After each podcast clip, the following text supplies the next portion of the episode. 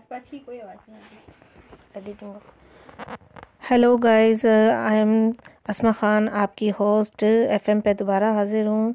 F M dot anchor dot F M پہ۔ آپ کے اس لیے کہانیوں کا انتخاب کیا جا رہا تھا، جس میں تھوڑا سا ٹائم لگ گیا۔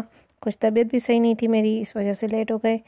تو آج کی نئی ایپیسوڈ کی طرف چلتے ہیں۔ آج کی جو کہانی ہے، وہ ہم نے بچپن میں بہت مزے لے لے کے پڑھی ہیں اور آج آپ کو سنانے جا رہی ہوں عمر و عیار کی کہانی۔ بہت سے لوگ اس سے واقف ہوں گے اچھی طریقے سے کہ عمر و عیار کون ہیں، کیا ہیں، اور ان کی کہانیاں پڑھ کر کتنا مزہ آتا تھا۔ اینی وے تو بچپن کی تو یاد دوبارہ سے تازہ کرتے ہیں اور کہانی کی طرف چلتے ہیں۔ عمر و عیار اور کالی جادوگرنی۔ کہانی کا عنوان ہے عمر و عیار اور کالی جادوگرنی۔ اب آگے چلتے ہیں۔ عمر و عیار رات کے ایک کو ایک لمبے سفر کے بعد دیر سے گھر لوٹا تھا۔ اس لیے یہی وجہ تھی کہ صبح کے دس بج چکے تھے، لیکن وہ ابھی تک سو رہا تھا۔ اچانک کسی کے رونے کی دردناک آواز سے اس کی آنکھ کھل گئی۔ وہ جلد ہی اٹھ کر بیٹھ گیا اور سوچنے لگا کہ نہ جانے کیا ماجرا ہے۔ رونے کی آواز اس کے گھر سے باہر، گھر کے باہر سے آ رہی تھی۔ عمر و عیار نے جلدی سے جوتے پہنے اور باہر کے حالات کا جائزہ لینے کے لیے گھر سے باہر آ گیا۔ اس نے دیکھا کہ ایک بوڑھی عورت زارو قطار رو رہی ہے۔ عمر و عیار نے محسوس کیا کہ یہ کوئی دکھی عورت ہے۔ اس کی مدد کرنا میرا اخلاقی فرض ہے۔ اس نے بوڑھی عورت کے قریب جا کر بڑی نرمی سے پوچھا، اماں جی آپ کو کس نے تکلیف پہنچائی ہے؟ مجھے اس کا نام بتا دیں۔ میں اسے زندہ نہیں چھوڑوں گا۔ بوڑھی عورت نے آنکھوں سے آنسو پہنچ ڈالے اور عمر عیار کی طرف دیکھنے لگی۔ بوڑھی عورت نے پوچھا، بیٹا، تمہارا نام کیا ہے؟ اماں جی میرا نام عمر عیار ہے۔ مجھے لگتا ہے آپ کہیں دور سے آئی ہیں۔ ہاں بیٹا، تم ٹھیک کہتے ہو۔ یہاں سے بہت دور ایک گاؤں ہے۔ میں وہاں اپنے بیٹے خرم کے ساتھ رہتی تھی۔ میرا بیٹا بہت طاقتور تھا، لیکن کالی جادوگرنی نے اسے اٹھا کر لے گئی ہے۔ وہ کہتی تھی کہ مجھے ایسے ہی طاقتور نوجوان کی ضرورت تھی۔ میں تیرے بیٹے کو آگ دیوتا کے حضور چاند کی چودھویں تاریخ کو قربان کر دوں گی۔ اس طرح آگ دیوتا مجھ سے خوش ہو جائے گا اور مجھے مزید طاقتیں عطا کر دے گا۔ میرے بیٹے نے بہت جد و جہد کی، لیکن مکار کالی جادوگرنی پر اس کا کوئی بھی وار کارگر نہیں ہو سکا۔ میرے بیٹے نے اس کے جسم پر تلوار کا وار کر کے اس کے دو حصوں میں تقسیم کر دیا تھا۔ لیکن فوراً ہی اس کا جسم دوبارہ اصلی حالت میں آ گیا اور میرا بیٹا اس کی شیطانی طاقتوں کے سامنے کچھ نہ کر سکا۔ اس نے میرے بیٹے کا ہاتھ پکڑا اور غائب ہو گئی۔ جاتے ہوئے وہ کہہ گئی تھی کہ تمہارے بیٹے کو وادی حیرت میں لے جا رہی ہوں۔ وہاں سے اس کو کوئی بھی نہیں چھوڑا سکتا۔ اس لیے تم اپنے بیٹے کا خیال دل سے نکال دو۔ بیٹا، اب میں مدد کی تلاش میں در بدر کی ٹھوکریں کھا رہی ہوں۔ میں خدا کی ذات سے نا امید نہیں ہوں۔ میرا بیٹا مجھے ضرور واپس ملے گا۔ یہ کہہ کر بوڑھی عورت پھر رونے لگی۔ عمر و یار نے جب بوڑھی عورت کی دکھ بری داستان سنی تو اسے بہت افسوس ہوا۔ اس نے بوڑھی عورت کو تسلی دی کہ وہ اس کے بیٹے کو واپس لانے کی ہر ممکن کوشش کرے گا۔ عمر و یار نے بوڑھی عورت کو تسلیوں سے مطمئن کر دیا تھا، لیکن وہ جانتا تھا کہ یہ ایک مشکل کام ہے، اس میں جان بھی جا سکتی ہے۔ لیکن اس نے بوڑھی عورت کی مدد کرنے کا پکا ارادہ کر لیا تھا۔ وہ نہیں چاہتا تھا کہ کالی جادوگرنی کے ہاتھوں کو کوئی بے قصور اپنی جان سے ہاتھ دھو بیٹھے۔ ابھی چاند کی دس تاریخ تھی اور کالی جادوگرنی نے خرم کو آگ دیوتا کے سامنے چاند کی چودہ تاریخ کو قربان کرنا تھا۔ اب عمر و عیار کے پاس صرف چار دن تھے اور انہیں چار دنوں میں عمر و عیار نے خرم کو چھوڑانا تھا۔ عمر و عیار جانتا تھا کہ کالی جادوگرنی تک پہنچنے کے لیے پانچ تلسم عبور کرنے پڑتے ہیں۔ اگر کہیں بھی غلطی ہو جائے تو پھر موت یقینی ہے۔ اب تک سینکڑوں جادوگر اور دیو کالی جادوگرنی تک پہنچنے کی کوشش کر چکے تھے۔ لیکن سب نے ان تلسموں میں پھنس کر اپنی جان گوا دی تھی۔ عمر و عیار نے اس بوڑھی عورت کو تسلی دے کر روانہ کر دیا اور اسے کہا کہ میں جلدی تمہارے بیٹے کو لے کر تمہارے گاؤں پہنچ جاؤں گا۔ پھر عمر و کالی جادوگرنی سے مقابلہ کرنے کی تیاری کرنے لگا۔ اس نے اپنے جادوی تھیلے تھیلا کندھے پر لٹکایا اور اطمینان کر لیا کہ اپنے بزرگوں سے ورثے میں ملی ہوئی تمام چیزیں اس میں موجود ہیں جو بوقت ضرورت اس کے کام آ سکتی ہیں۔ پھر عمر یار نے گھر کو تالا لگایا اور جادوئی تھیلے سے تلسمی آئینہ اور جادوئی گھوڑا نکال لیا۔ اس نے آئینے میں دیکھا کہ کالی جادوگرنی اس وقت اپنے محل میں آرام کر رہی ہے اور اس کی وادی کے باہر کوئی بھی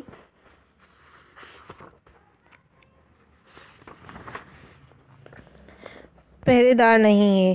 وہ جانتا تھا کہ جیسے ہی وہ وادی کی حدود میں قدم رکھے گا تلسم کی بھول بھلائیاں شروع ہو جائیں گی۔ عمر یار نے جادوئی گھوڑے کو زمین پر رکھا، جو ایک چھوٹا سا کھلونا نظر آ رہا تھا۔ جلدی گھوڑا اپنی اصلی قد و قامت میں آ گیا۔ عمر یار جمپ لگا کر گھوڑے کی پیٹ پر سوار ہو گیا اور اس کا رخ وادی حیرت کی طرف کر دیا۔ جادوئی گھوڑا پہلے تو زمین پر تیزی سے دوڑتا رہا، پھر اس نے ہوا میں پرواز کرنا شروع کر دیا۔ گھوڑا مسلسل آٹھ گھنٹے پرواز کرتا رہا، پھر کہیں جا کر وادی کے آثار نظر آئے، آنے شروع ہوئے۔ عمر عیار نے وادی کے قریب ہی گھوڑے کو نیچے اتار لیا اور گھوڑا پھر دوبارہ ایک کھلونے کی صورت اختیار کر چکا تھا۔ عمر عیار نے اسے اٹھا کر جادوئی تھیلے میں ڈال دیا۔ اب اس نے پیدل ہی آگے بڑھنا شروع کر دیا۔ عمر یار نے جو ہی وادی کی حدود میں قدم رکھا، چاروں طرف سے سینکڑوں سانپ نمودار ہوئے اور انہوں نے عمر یار کی طرف بڑھنا شروع کر دیا۔ عمر یار چاروں طرف عمر یار چاروں طرف سے سانپوں کے ناکے میں آ چکا تھا۔ پہلے تو وہ گھبرا گیا کہ میں اتنے سانپوں کا کیسے مقابلہ کروں گا؟ لیکن پھر اچانک اس کو خیال آیا۔ اس نے جادوئی تھیلے میں سے تلسمی چادر نکال کر اپنے اوپر اوڑھ لی، لیکن سانپ مسلسل اس کی طرف بڑھتے چلے آ رہے تھے اور ان کا فاصلہ آہستہ آہستہ کم ہوتا جا رہا تھا۔ عمر و عیار کا ذہن اس وقت تیزی سے کام کر رہا تھا۔ اور اس نے مشکل وقت میں بھی ہمت نہ ہاری۔ اس نے، اسے اچانک خیال، ایک اور خیال آیا۔ اس نے جلدی سے جادوئی تھیلے سے عطر کی شیشی نکالی اور اسے اپنے جسم پر مل لیا۔ عمر عیار نے جیسے ہی عطر اپنے جسم پر لگایا، سانپ آگے بڑھنا بند ہو گئے۔ عمر عیار یہ دیکھ کر بہت خوش ہوا کہ اس نے سانپوں کے کا تلسم کا توڑ ڈھونڈ لیا تھا۔ عمر عیار نے جلدی سے جادوئی تھیلے میں سے عطر کی ایک اور شیشی نکالی۔ اس کی خوشبو پہلے والے عطر سے بھی بہت زیادہ تیز تھی۔ عمر یار نے عطر کی پوری شیشی اپنے جسم پر انڈیل دی اور پھر سانپوں کی طرف بڑھنا شروع کر دیا۔ سانپوں میں کھلبلی مچ گئی۔ سانپوں نے اب تیزی سے پیچھے کی طرف ہٹنا شروع کر دیا۔ جلدی میدان سے سارے سانپ بھاگ گئے۔ سانپوں کو بھگانے کا یہ ہی واحد طریقہ تھا کیونکہ سارے سانپ تیز خوشبو سے دور بھاگتے تھے۔ اگر عمر و عیار کا خوشبو نہ لگاتا تو سارے سانپ مل کر عمر و عیار پر حملہ کر دیتے۔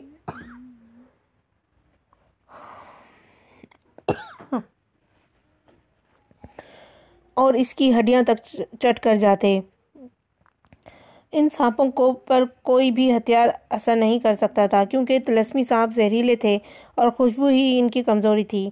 یہ عمر عیار کی خوش قسمتی تھی کہ اس نے بر وقت خوشبو کا استعمال کیا اور وہ بچ گیا۔ یہ عمر عیار کی پہلی فتح تھی۔ اب عمر عیار نے آگے بڑھنا شروع کر دیا۔ کالی جادوگرنی کا پہلا تلسم ختم ہو چکا تھا۔ اس کی خبر کالی جادوگرنی کو بھی ہو چکی تھی، لیکن اسے کوئی پرواہ نہیں تھی، کیونکہ ابھی تلسم باقی تھے۔ اور عمر و یار کو ان کا مقابلہ کرنا تھا۔ جب کہیں جا کر عمر و یار کو فتح نصیب ہوتی، عمر و یار سانپوں والے تلم سے فارغ ہونے کے بعد آگے روانہ ہوا۔ ابھی وہ چند قدم ہی چلا ہوگا کہ اسے محسوس ہوا کہ جسے آگ کا طوفان اس کی طرف بڑھتا چلا آ رہا ہے۔ آگ کے شعلے فضا میں بہت بلند تھے۔ عمر و یار فکر مند تھا کہ وہ آگ کے طوفان کا کس طرح مقابلہ کرے گا۔ اگر اس نے کچھ نہ کیا ہاں، تو آگ کا طوفان اسے جلد ہی اب جلد ہی آ گھیرے گا۔ عمر عیار جو پہلا تلسم ختم کرنے کے بعد بہت خوش نظر آ رہا تھا، اب اس کے چہرے پر پریشانی کے آثار تھے۔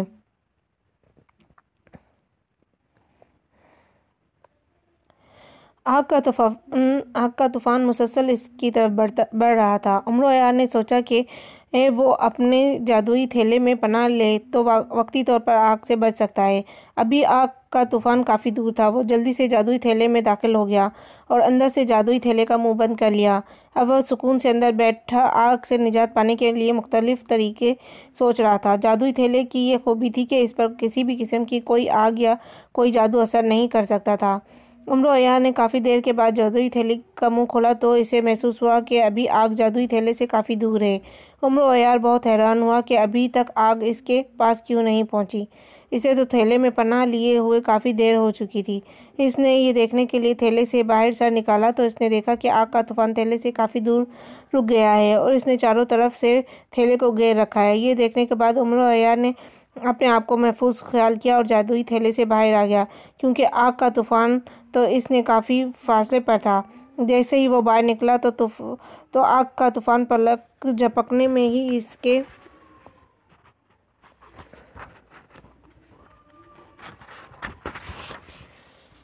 کافی نزدیک آ گیا اور خاص قسم کی بدبو اس کے نتنوں میں داخل ہوئی۔ آگ کا طوفان عمر عیار کے سر پر پہنچ چکا تھا۔ عمر عیار نے بدبو کی وجہ سے آگ کے طوفان کی طرف منہ کر کے تھوک دیا۔ عمر و عیار نے جیسے ہی آگ کے طوفان پر تھوکا تو آگ کا طوفان یکلک غائب ہو گیا اور عمر عیار نے اپنے آپ کو پتھریلے علاقے میں کھڑا پایا۔ عمر عیار کے چاروں طرف پہاڑیاں تھیں اور ہر طرف چھوٹے چھوٹے پتھر بکھرے ہوئے تھے۔ عمر و عیار نے جیسے ہی آگ کے طوفان پر تھوکا تو کالی جادوگرنی کا تلسم ختم ہو گیا، کیونکہ یہی اس کا راز تھا۔ ابھی عمر عیار دوسرے تلسم سے فارغ ہی ہوا تھا اور پتھریلے علاقے کے درمیان کھڑا سوچ رہا تھا کہ کالی جادوگرنی کا اگلا وار کیا ہوگا، کہ اچانک ایک طرف سے دیو قامت بلا آتی ہوئی نظر آئی۔ اس کا رخ عمر عیار کی طرف تھا۔ یہ بلا جسامت میں ڈائنا سور سے بھی بڑی تھی اور اس کی شکل نہایت خوفناک تھی۔ جب وہ چنگارتی تو سارا علاقہ دہل جاتا اور چاروں طرف ایک عجیب سی قسم کی پرسراریت چھا جاتی۔ بلا کی صرف ایک ہی آنکھ تھی۔ عمر عیار نے محسوس کیا کہ بلا اس سے جلد ہی اپنے قدموں کے نیچے رون ڈالے گی۔ اگر وہ اتنی بڑی بلا کا مقابلہ کسی تلوار اور ہتھیار سے بھی نہیں کر سکتا تھا اب بلا عمر و عیار کے قریب پہنچ چکی تھی۔ بلا عمر و عیار کو کچلنے کے لیے بڑی تیزی سے اس کی طرف بڑھی، لیکن عمر و عیار نے پھرتی کا مظاہرہ کرتے ہوئے خود کو اس کے وار سے بچا لیا۔ وہ عین وقت پر بلا کے راستے سے ہٹ گیا تھا اور بلا نے اپنے ہی زور میں آگے بڑھتی چلی گئی تھی۔ وہ بڑی وہ اپنی بڑی جسامت کی وجہ سے فوراً واپس نہیں پلٹ سکتی تھی۔ عمر و عیار کچھ دیر تو اپنے آپ کو بلا کے حملوں سے بچاتا رہا، لیکن پھر اس نے سوچا کہ آخر کب تک وہ خود کو بلا کے وار سے محفوظ رکھ سکے گا۔ اچانک عمر و عیار کے ذہن میں ایک ترکیب آئی۔ عمر و عیار نے ایک پتھر اٹھا کر بلا کی آنکھ کا نشانہ لے کر مارا، لیکن نشانہ خطا ہو گیا۔ عمر و عیار نے ہمت نہ ہاری اور زمین سے دوسرا پتھر اٹھا کر بلا کی آنکھ کا نشانہ لیا۔ اس مرتبہ پتھر ٹھیک نشانے پر لگا اور بلا کی آنکھ پھوٹ گئی۔ جیسے ہی بلا کی آنکھ پھوٹی، اس کے سارے جسم میں آگ لگ گئی اور اس کا دیو قامت جسم سوکھی لکڑی کی طرح آگ میں جلنے لگا۔ اس کا جسم راکھ میں تبدیل ہو گیا۔ عمر و نے بلا کا خاتمہ تو کر دیا، لیکن یہ انجانے میں انجانے میں ہوا۔ کیونکہ عمر و نے بلا کی آنکھ کا نشانہ پتھر سے لیا تھا۔ بلا پتھر کا کوئی اثر نہیں ہوتا۔ وہ اچانک ہی دوسرے مرتبہ میں عمر و عیار کے ہاتھ وہ پتھر آ گیا جس سے بلا کا خاتمہ ہو سکتا تھا۔ اگر عمر و عیار کے ہاتھ وہ پتھر نہ آتا تو بلا کا کبھی بھی خاتمہ نہ ہوتا۔ اور جیسے ہی عمر و عیار تھک جاتا تو بلا نے اسے کچل ڈالنا تھا۔ عمر و عیار آخر کب تک اس کے حملے سے بچ سکتا تھا؟ عمر و عیار جس وادی میں بلا کا مقابلہ کر رہا تھا، اس کے چاروں طرف چھوٹے چھوٹے پتھر بکھرے ہوئے تھے۔ ان تمام پتھروں میں صرف وہی ایک پتھر تھا جو خوش قسمتی سے عمر و عیار کے ہاتھ آ گیا تھا اور اس طرح انجانے میں عمر و عیار کے ہاتھوں بلا کا خاتمہ ہو گیا۔ اب کالی جادوگرنی کا تیسرا تلسم ناکام ہو چکا تھا۔ کالی جادوگرنی جو اپنے محل میں بیٹھی تمام منظر دیکھ رہی تھی، اب اس کی پریشانی میں اضافہ ہو چکا تھا، کیونکہ وہ مطمئن تھی کہ عمر و عیار تیسرا تلسم کبھی بھی ختم نہ کر سکے گا اور بلا اسے ڈون ڈالے گی، لیکن عمر و عیار نے بڑی آسانی سے تیسرا تلسم ختم کر دیا۔ اب کالی جادوگرنی کا چوتھا تلسم شروع ہونے والا تھا اور عمر و عیار اسی فکر میں تھا کہ اب اسے کون سا امتحان پاس کرنا ہے۔ ناظرین، یہ تھی آج کی قسط جس میں ہم نے آپ کو عمر و کے بارے میں بتایا کہ وہ کیا کرنے والا ہے اور کس طرح کرنے والا ہے۔ اگلی قسط کے لیے ہمیں اجازت دیجیے انشاءاللہ پھر ملاقات ہوگی آپ سے۔ تب تک کے لیے اللہ حافظ۔